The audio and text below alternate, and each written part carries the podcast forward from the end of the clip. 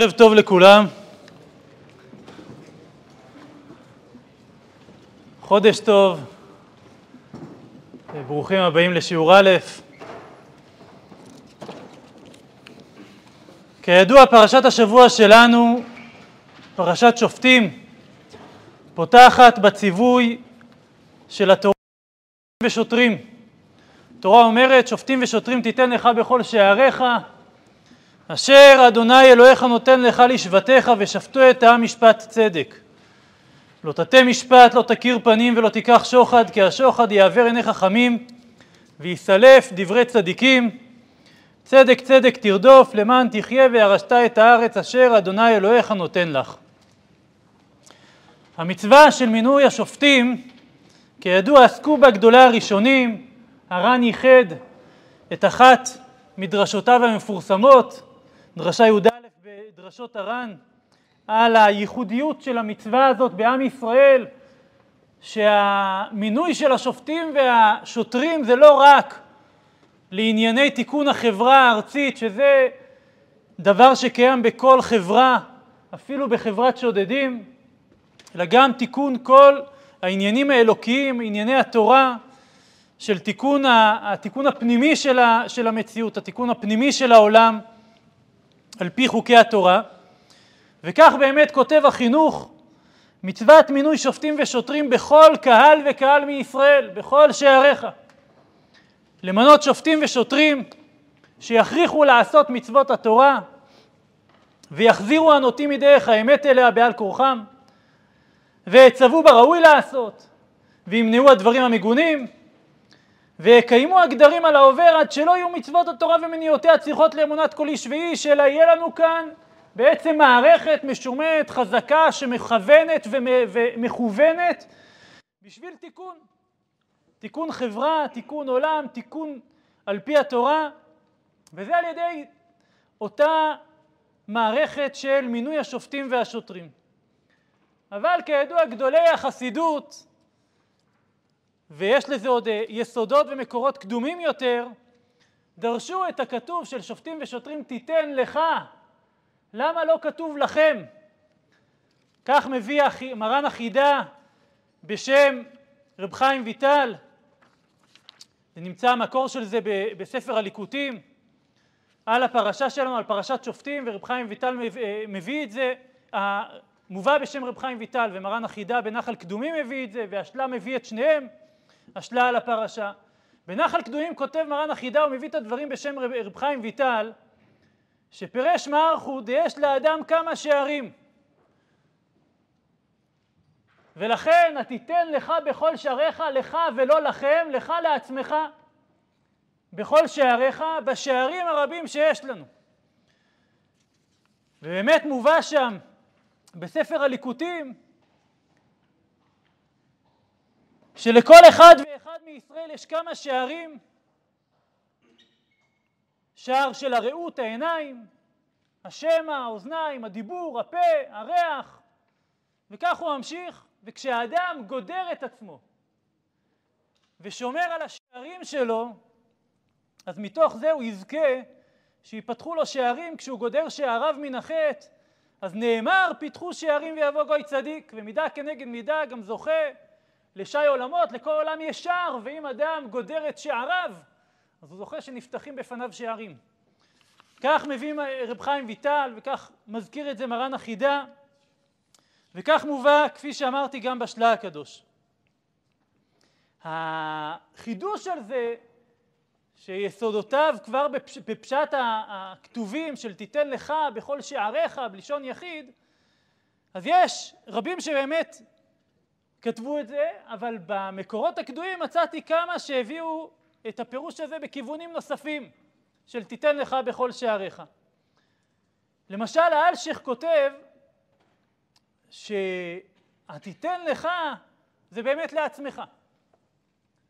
מה זאת אומרת לעצמך? לא שאתה תהיה השופט והשוטר על עצמך, אלא שאתה תדאג למנות על עצמך, לעצמך, בשביל עצמך, בשביל שאתה באמת תעלה במסילה, עולה בתל, בשביל שאתה תהיה מיושר, בשביל שאתה תהיה מתוקן.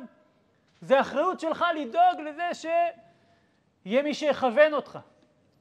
ולכן הוא אומר, תיתן לך, תמנה לך, כלומר לעצמך, שידונו לך הדיינים, ויקופו אותך השוטרים. וזהו אומרו לך, במילים אחרות, בדרך כלל כשאנחנו מדברים על כפייה, כפייה זה משהו חיצוני.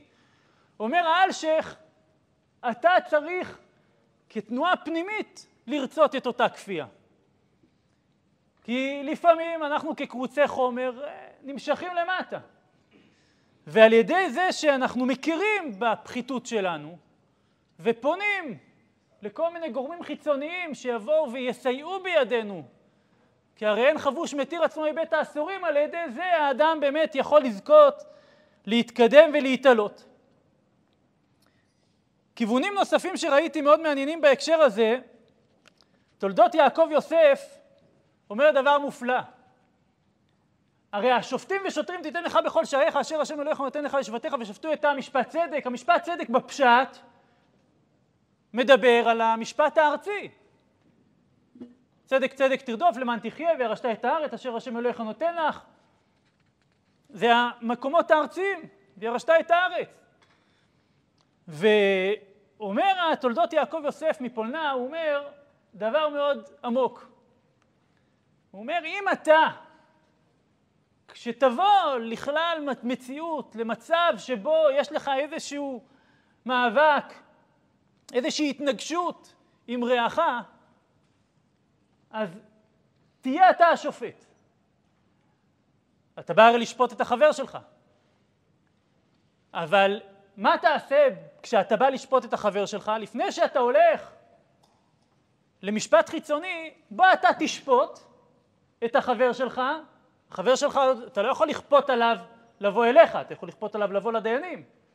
אז תשים את עצמך במקום החבר, ותשפוט את עצמך כאילו אתה, אתה היית החבר.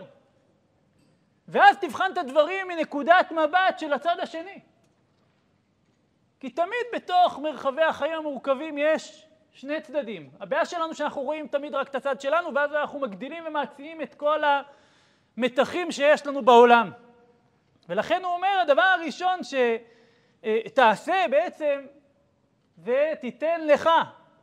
שים את עצמך שם. כך הוא כותב. ואחר כך הוא באמת מפרש את זה לכיוונים נוספים, לאותו כיוון שראינו בעצם אצל רב חיים ויטל, של תיתן לך בכל שעריך, שתדון את עצמך. הוא אומר שוודאי שיש גם בחינה כזאת, שתבוא ותדון את, את עצמך, תיתן לך בכל שעריך. מה זה בכל שעריך? על המדינה הקטנה שלך. כידוע, התניא מביא, ויש לזה עוד מקורות במדרש, שעיר קטנה זה האדם. והשאלה, מי, מי, מי השופט והשוטר על העיר קטנה שלך? אז תבוא ותשפוט ותדון את העיר קטנה שלך בשביל שתהיה מתוקנת. ומי ישפוט? אז כאן הוא ממשיך ואומר, לא תיתן עליך איש נוכרי. הוא אומר, אם אנחנו מדברים כאן שיש לנו עיר, אנחנו שופטים, על ידי זה שאנחנו שופטים, אנחנו בעצם מולכים על העיר שלנו. הוא אומר, זה עיקר היסוד של מצוות מינוי המלך. מלך שיבוא וישלוט על העיר. והוא אומר, זה, זה, כך הוא מסביר את זה ב, בספרו צופנת פענח. אז הוא מסביר כאן שגם פרשת מינוי המלך, שגם היא בפרשה, אז היא, גם היא בלשון יחיד. שום תשים עליך המלך, זה בלשון יחיד. למה? שאנחנו נשים על עצמנו. מקרב אחיך תשים עליך מלך. מי זה מקרב אחיך? משהו שהוא חלק ממך, עצמותי לך, שהנשמה הפנימית שלך, האלוקית שבך, היא זאת שתמלוך, היא זאת שתשלוט, היא זאת שתשפוט. לא תשים עליך איש נוכרי אשר לא אחיך הוא. מה זה איש נוכרי? זה בעצם יצר הרע שהוא נוכרי לך, כן? עבד כי ימלוך, שפחה כי תירש גבירתה. ועל ידי זה באמת האדם יהיה מתוקן. כך כותב רבי יעקב יוסף מפולנה בספרו צופנת פענח, ובעצם ממשיך את זה לאותו כיוון נוסף של תיתן לך בכל שעריך. וכך גם הביא רב צדוק הכהן מלובלין על הפרשה, תיתן לך בכל שעריך לך לעצמך, והוא מסביר את זה גם מבחינת הפשט, על ידי זה שתיתן לעצמך, לך לעצמך, על ידי זה תוכל בכלל להיות שופט. כי אם אדם לא יתקן קודם כל את עצמו, איך הוא בכלל יכול לבוא ולפנות החוצה? על זה נאמר קשות עצמך ואחר כך קשות אחרים. אומר לו, יבוא השופט ויגיד לנתין, למי שבא למשפט, תול כיסה מבין עיניך, אומר לו, תול קורה מבין עיניך. ולכן קודם כל תיתן לך לעצמך, ועל ידי זה יהיה אפשר באמת לבוא ולשפוט. ושפטו את המשפט צדק, כך מביא רב צדוק הכהן מלובלין בתחילת הפרשה. ראיתי דבר מעניין, החתן של המגן אברהם, רבי משה קוטיאל קופמן, שהיה רב של קוטנה, כתב את, את לחם הפנים, אז הוא כתב צוואה גדולה מאוד לבניו. יש שם הרבה מאוד עניינים של תיקון, עמידות ומוסר, ודרכי עבודת השם, ובתוך רצף הדברים בצוואה שהוא כותב לבניו, אז הוא כותב להם כך, שפטו בשעריכם לעצמכם, וקודם שתלכו למשפט, שופטים ושוטרים תיתן לך. רצונו לומר לעצמך, שתהיו אתם דיינים ולא תלכו לפני המשפט, כי היא לא תצלח. ואם תעשו חס וחלילה עוולה לשום אדם בעולם אפילו לגוי. אומר במילים אחרות, כשאתה מגיע למציאות שאתה צריך משפט, שיש לך עוולה, אז תדון את עצמך. אז טוב, תבדוק איך נפלת ותחייב את עצמך, אל תחכה שיבואו ויקחו אותך. והוא אומר, זה חלק מתיקון המידות ששופטים ושוטרים תיתן לך לעצמך, לא רק לעצמך כתיקון פנימי שלך, אלא גם תיקון של העבלות שעשית כלפי חוץ. זה כיוון נוסף שהוא מביא בהקשר הזה. העניין של שופטים ושוטרים תיתן לך בכל שעריך, שאדם צריך לבוא ולתקן את עצמו, לתקן את הפנימיות שלו, לתקן את דרכיו, אז פשוט שהתיקון הבסיסי זה תיקון שעניינו קודם כל לתקן את הרע, הסרת הרע, הפגמים, הנפילות, אבל המאור והשמש מביא בתחילת הפרשה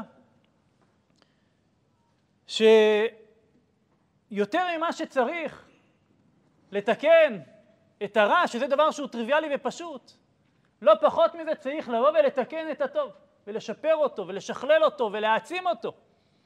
והוא אומר שזה היסוד של דברי חז"ל, של הגמרא בסוף מסכת ברכות, שהגמרא אומרת שצדיקים יצר טוב שופטם, מה זה יצר טוב שופטם? פירוש ששופטים הם בעצמם את היצר הטוב, דהיינו תורה ומעשים טובים שעשו. גם את הדרכים הראויות והטובות, לא נפילות, לא תככים, לא פגמים, גם אותם אנחנו צריכים לבוא ולזכך, לבוא ולברר. וכך הוא כותב, שופטים ושוטרים תיתן לך, פירוש תיתן לך בעצמך כנ"ל. שצדיק צריך ליתן לו לעצמו שופטים לשפוט את היצר טוב שלו, ושוטרים לענוש את עצמו לעשות תשובה. בכל שעריך אשר השם אלוהיך נותן לך, פירוש בכל שיעורים דילי, שמשאיר בחוכמה, חוכמה שהשם אלוהיך נותן לך, שנותן לו השם יתברך במתנה, שעל ידם יוכל לשאיר בשיעורים דילי, איך לעשות תורה ומצוות ומעשים טובים, את זה צריך לשפוט. היסוד הזה שמביא כאן המאור והשמש, שכשאנחנו מדברים על המשפט, ובטח ובטח המשפט הפנימי שהאדם צריך לבוא ולכוון את דרכיו, הוא לא רק מפגמים אלא להתקדמות ולהשתפרות ולהתייעלות ולזיכוך, וזיקוק של כל התנועות הפנימיות שלנו. היסוד הזה הוא אולי היסוד המרכזי שקיים, שחידש, מרן הרב קוק שהיום, ממש בדקות האחרונות, אנחנו נמצאים בדקות האחרונות של יום פקידת אה, נשמתו של מרן הרב קוק, וזה אולי החידוש הגדול של אורות התשובה, שהתשובה היא לא רק מחטא, מפגם, התשובה היא אל, התשובה היא תיקון אינסופי, ופחות או יותר כל פרק ד', יש על זה הרבה מאוד באורות התשובה, בפרק ד' אני חושב שעיקרו באמת עוסק בדבר הזה, ואולי בשורה המרכזית שמספרת את הדבר הזה, אפשר לראות באות ח' שם, בפרק ד', קודמת לכל מיני התשובות שהן באות אחריה, היא התשובה אל כבוד השם.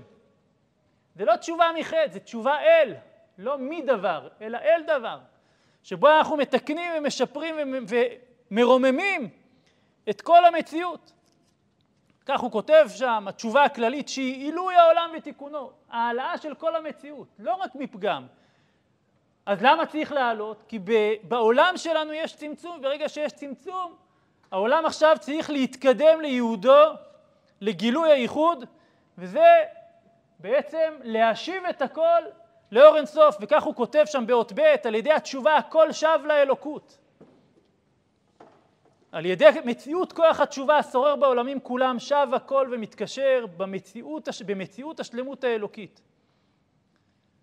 ועל ידי הרעיונות של התשובה, דעותיה והרגשותיה, כל המחשבות, הרעיונות והדעות, הרצונות והרגשות, מתהפכים ושווים להיקבע בעצם תכונתם בתוכן הקודש האלוקי.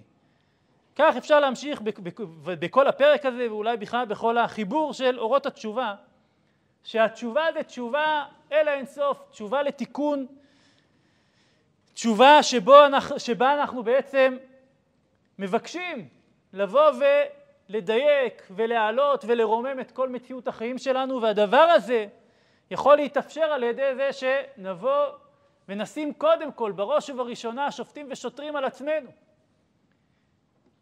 הכוח של השופטים ושוטרים החיצוניים זה רק כנגד הפגמים. אדם פוגע במציאות. כפי שכותב הר"ן, פוגע בחבריו, פוגע בסביבתו. אז גם אצל השודדים יש את זה. יש את המשפט. אבל כאן אצלנו יש משפט שהוא משפט שלא רק עוסק ברע, אלא מברר גם את הטוב, ומעצים אותו ומרומם אותו.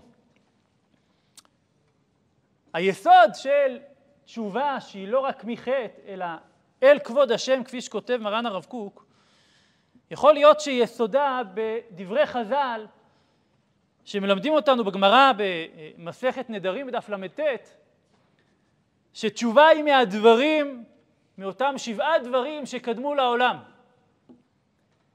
עוד לפני שהיה אדם בעולם שיחטא ויפגום, זה דבר שקדם לעולם, כי בעצם כשיש עולם, ממילא יש חיסרון, יש היעדר, יש צמצום, ולכן זה קודם לעולם, זה בבסיס המציאות של עולם, ולכן זה מהדברים שקודמים לעולם. ולכן יש לנו תשובה שהיא תשובה, כפי שכותב הרב, קודמת לכל מיני התשובות שהן באות אחרי התשובה אל כבוד השם. ולכן אומרת שם הגמרא, התניא, שבעה דברים נבראו קודם שנברא העולם, אלו הן תורה ותשובה, גן עדן וכו'. באמת, המאור והשמש ממשיך את אותו יסוד של הבירור של הטוב הזה. והוא כותב, העניין הוא כך, מישהו רוצה להיות עובד השם באמת, אזי מחויב תמיד להשגיח על מעשיו. דהיינו, לא יהיה בעיה שלא יעשה חלילה מעשה לא טוב, אלא אפילו מעשים טובים שעושה, ותפילתו ולימודו. ימשמש היטב אם היו בדחיל ורחים הוא כראוי, אם הם זקים וצלולים בלי שום מחשבת פסול או אל, או אל איזה פנייה. כך הוא מסביר, זה העניין של יפשפש במעשיו, ואמרי לה ימשמש במעשיו. גמרא בעירובין י"ג מביאה שם את מחלוקת בתיה ובית שמאי. האם נוח, לה, נוח, נוח לו לאדם שנברא מי שלא נברא או שלא נברא מי שנברא, ונמנו וגמרו שנוח לו שלא נברא מי שנברא, ועכשיו שנברא יפשפש במעשיו ואמרי לה ימשמש במעשיו. מסביר הרב, יפשפש במעשיו לראות אם לא עבר על איזה, איזה לא תעשה, או על איזה עשה, וימשמש, זה לקח, זה, יפשפש זה להציז, להזיז, למשמש זה לגעת בדבר עצמו ואותו, לא להזיז אותו אלא להעצים אותו ולברר אותו, למשמש במעשיו הטובים, אם הם בכל התיקונים בדחיל ורחים ובלי מחשבת פסול ופנייה. הוא אומר, זה היסוד של הצדיקים שהזכרנו מקודם, של יצר טוב שופטם, שהם שופטים את הטוב שבהם. ואז הוא באמת מתקדם. איך עושים את הדבר הזה? איך מצליחים להיות בשפיטה עצמית, פנימית, לאורך חיים שלמים? זה דבר שהוא קשה. והתשובה, שבעצם מדובר כאן באמת במלחמה. מרן הרב קוק, שהוא מדבר על אותם, בתוך אותם פסקאות מופלאות, על הכוח של התשובה, אז הוא באמת מתאר אותם כתנועה שהיא פורצת, כן, היא כותב שם בתחילת הפרק, בתחילת פרק ד', שוטפים עם זרמי התשובה הפרטית והכללים דמיונם, כגלי שלבות של גוף השמש, אשר במלחמת עד הם מתפרצים ועולים. עכשיו, המלחמה הזאת זה מלחמה של העולם שמבקש תיקון, אבל זה מלחמה פנימית, לבוא ולהיות בעבודה הזאת של התיקון. ואם זה באמת מלחמה, אז במלחמה, כמו במלחמה, יש לנו עקרונות, עקרונות המלחמה, ואחד מהם זה יוזמה והתקפיות.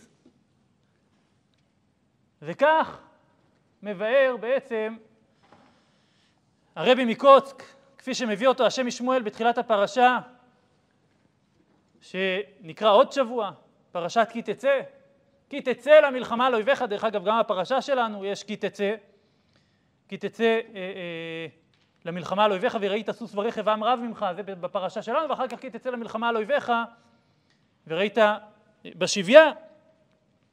בכל אופן אומר, מביא השם משמואל בשם הרבי מקוצק, שהכי תצא שיש בפרשה הבאה, פרשת כי תצא, כי תצא למלחמה על אויביך, ונתנה השם אלוהיך בידיך ושבית שביו וראית, כן? וראית בשביה יש עטיפת תואר וכו'. הוא אומר, הפרשייה הזאת ראוי להנגיד אותה ולקרוא אותה אל מול פרשייה אחרת של יציאה למלחמה. זה מה שאומרת התורה, כי תבוא מלחמה בארציכם, על הצר הצורר אתכם, פרשת בעלותך. והראותם בחצוצרות, ונזכרתם לפני השם אלוהיכם, שם יוצאים למלחמה, תבוא מלחמה בארציכם, ובמלחמה הזאת יש בעיות.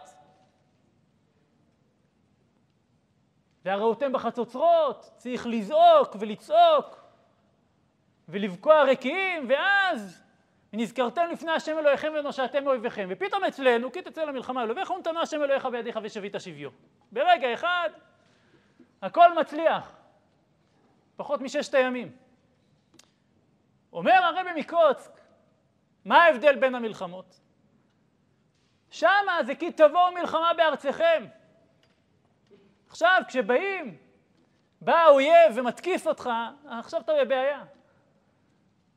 וצריך לזעוק ולצעוק, כי תבוא מלחמה בארציכם, על הצר הצורר אתכם, והראותם בחצוצרות. בעזרת השם מתוך זה, ונזכרתם לפני השם אלוהיכם, ונושעתם מאויביכם. כשאתה בא ויוזם, ואתה יוצא למלחמה, אז ונתנה השם אלוהיך בידיך. בלשון פשוטה, יוזמה והתקפיות. תיזום. ולכן המלחמה הזאת אנחנו צריכים ליזום. זה עיקרון אחד. עיקרון נוסף שמביא השם משמואל מתוך הפרשה שלנו, וזה אנחנו נסיים. הפרשה שלנו, בפרשה של היציאה למלחמה, אז יש לנו שם את פרשיית כהן משוח מלחמה, שמה הוא אומר ליוצאים למלחמה? ואמר, אל... ואמר אל... עליהם, שמה ישראל? אתם קרבים היום למלחמה, על אויביכם, אל ירח לבבכם, אל תראו ואל תחפזו ואל תרצו מפניהם, כי השם אלוהיכם, ההולך עמכם ללחם לכם עם אויביכם, להושיע אתכם. כידוע, רש"י מביא על הדברים הללו של הכהן משוח מלחמה, שמע ישראל, אומר רש"י, אפילו אין בכם זכות אלא קריאת שמע בלבד, כדאי אתם שיושיע אתכם. מה הקשר? שואל השם משמואל, מה הקשר כאן קריאת שמע? קריאת שמע קבלת מלכות שמיים, בסדר, אבל מה מיוחד בזה? אומר השם משמואל דבר מדהים. הוא אומר, הסיפור של קבלת עול מלכות שמיים בעם ישראל הוא סיפור מדהים, הוא סיפור מופלא. למה? כי כל יהודי, כל יום, פעמיים ביום, בוקר וערב, בשוכבך ובקומך, מצווה לקבל על עצמו עול מלכות שמיים. ואף על פי כן, למרות שהאדם קיבל על עצמו, יהודי מקבל על עצמו עול מלכות שמיים, יש נפילות. האם הנפ... בעקבות הנפילות האלה הוא מרים ידיים ואומר, טוב, זה לא בשבילי? לא, הוא ממשיך לקבל על עצמו עול מלכות שמיים. ומנסה עוד פעם. אומר השם משמואל, העניין דקריאת שמע הוא קבלת עול מלכות שמיים, ואף שהאדם רואה שכמה פעמים קיבל עליו עול מלכות שמיים ולא נעשה מזה כלום, אף על פי כן לא ישפל בעיני עצמו, רק עליו להתחזק ולהתחיל מחדש. הוא אומר, זה הכוח של עם ישראל, בשונה מעשיו, שזה מלשון עשוי, הכל גמור, הכל שלם. עם ישראל מכיר, מכירים בפחיתות שלהם. שאנחנו בני יעקב, לא עשיו. יעקב מלשון עקב.